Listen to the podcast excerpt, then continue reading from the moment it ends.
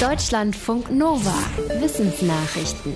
Wenn in Schulen Schutzmaßnahmen ergriffen werden, wie Abstand halten und Masken tragen, dann haben sie laut einer US-Studie kein erhöhtes Risiko, sich zu Corona-Infektionsherden zu entwickeln.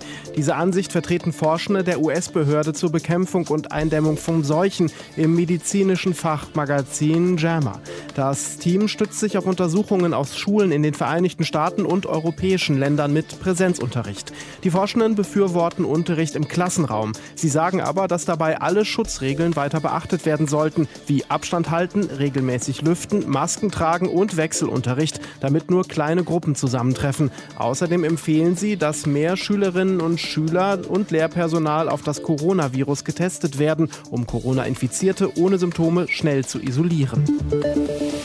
Das Leben im Mittelalter ging auf die Knochen. Das schließt ein britisches Forschungsteam aus Cambridge aus der Untersuchung von Knochen. Diese stammen von rund 300 Menschen, die zwischen dem 10. und 14. Jahrhundert in der Stadt Cambridge begraben wurden. Unter anderem per Röntgen suchten die Forschenden nach Hinweisen auf Knochenbrüche und andere Verletzungen. Ergebnis: Mehr Männer hatten gebrochene Knochen als Frauen. Wohlhabende Menschen und Mönche, die auf einem Klosterfriedhof bestattet wurden, hatten meist weniger Verletzungen als Leute aus der Arbeiter Arbeiterklasse, die auf einem anderen Friedhof beerdigt worden waren. In der Gruppe hatten fast die Hälfte der untersuchten Menschen einen oder mehrere Knochenbrüche.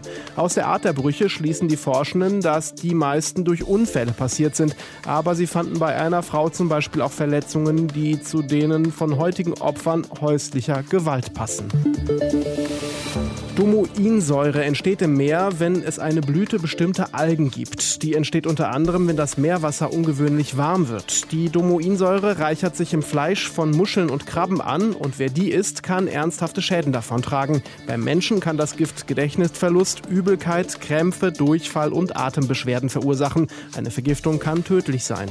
Forschende aus den USA warnen jetzt, dass Domoinsäure auch für Seeotter gefährlich ist. Sie haben eine Gruppe von knapp 200 Seeottern beobachtet und bei verstorbenen Tieren eine Autopsie durchgeführt. Dabei fiel ihnen auf, dass es einen Zusammenhang gab zwischen Herzversagen als Todesursache und hohen Konzentrationen von Domoinsäure im Futter der Otter. Die Tiere ernähren sich zum großen Teil von Muscheln und Krabben und weil die Erderhitzung immer weitergeht, befürchten die Forschenden, dass es immer mehr Fälle von Domoinsäurevergiftungen geben wird, nicht nur bei Ottern, sondern auch bei anderen Meeressäugern. Wenn jemand mit uns spricht, dann sind nicht nur seine Worte entscheidend. Auch die Körpersprache hat einen Einfluss darauf, welche Botschaft bei uns ankommt. Zwei niederländische Wissenschaftler haben dazu Versuche gemacht. Sie zeigten freiwilligen Videos mit einem Menschen, der beim Sprechen mit der Hand Auf- und Abbewegungen machte. Die Freiwilligen sollten angeben, welche Silben in Wörtern der Sprecher betont hat und wie lange jeweils die Vokale in den Silben waren. Ergebnis, wenn der Sprecher eine Silbe mit seiner Stimme betonte, dann nahmen die Versuchsteilnehmer Teilnehmenden das eher wahr, wenn dabei gleichzeitig eine Handbewegung die Betonung verstärkte. Außerdem wurden Vokale als kürzer wahrgenommen, wenn sie von einer Handbewegung begleitet wurden. Laut den Wissenschaftlern können beide Effekte entscheidend sein, wenn es um das Verständnis von Wörtern und ganzen Sätzen geht. Die Studie fand zwar auf Niederländisch statt, aber es gibt auch im Deutschen Wörter, bei denen allein die Betonung über die Bedeutung entscheidet. So macht es einen großen Unterschied, ob wir einen Pfahl umfahren oder ihn umfahren. In den USA ist Rassismus in der wissenschaftlichen Forschung noch immer gut verbreitet. Das zeigt sich vor allem in der Vergabe von Fördermitteln, beklagen Forscherinnen der Biomedizintechnik im Fachmagazin Cell. Dort fordern sie Förderungsorganisationen auf, die Ungleichheiten zu beseitigen. Erst dann könnten schwarze Forschende einen gleichberechtigten Beitrag zur Wissenschaft leisten und ihr volles Potenzial ausschöpfen. Die Forscherinnen schreiben, dass Untersuchungen über die Vergabe von Forschungsgeldern gezeigt haben, dass bei ähnlichen akademischen Leistungen die Bewilligungsquote bei schwarzen Bewerbern nur halb so hoch ist wie bei weißen Bewerbern. Auch wenn schwarze Studierende häufiger als früher zu Forschungskarrieren ermutigt werden, können genau dieses Problem ihre Karriere dann zum Erliegen bringen. Am Ende bedeutet das auch, dass weniger schwarzende Forschende übrig bleiben, die für die kommenden Generationen als Vorbild dienen können.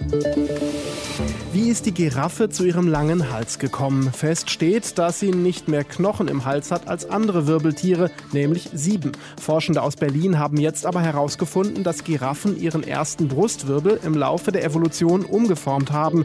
Für seine Studie hat das Wissenschaftsteam hunderte Wirbelknochen gescannt und untersucht. Darunter waren nicht nur Giraffenknochen, sondern auch Wirbel von verwandten Paarhufern, zum Beispiel Rindern und Antilopen. Der Vergleich der Wirbel zeigt, der erste Brustwirbel der Giraffe trägt zwar Rippen, aber er ist ansonsten geformt wie ein Halswirbel.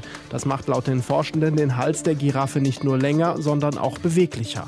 In der Studie kam auch heraus, dass Wiesente offenbar eine umgekehrte Entwicklung durchgemacht haben. Bei ihnen ist der siebte Halswirbel eher ein Brustwirbel. Die Forschenden vermuten, dass das den Wiesent-Bullen mehr Stabilität im Rumpf gibt, wenn sie bei Revierkämpfen ihre Schädel gegeneinander rammen. Deutschlandfunk Nova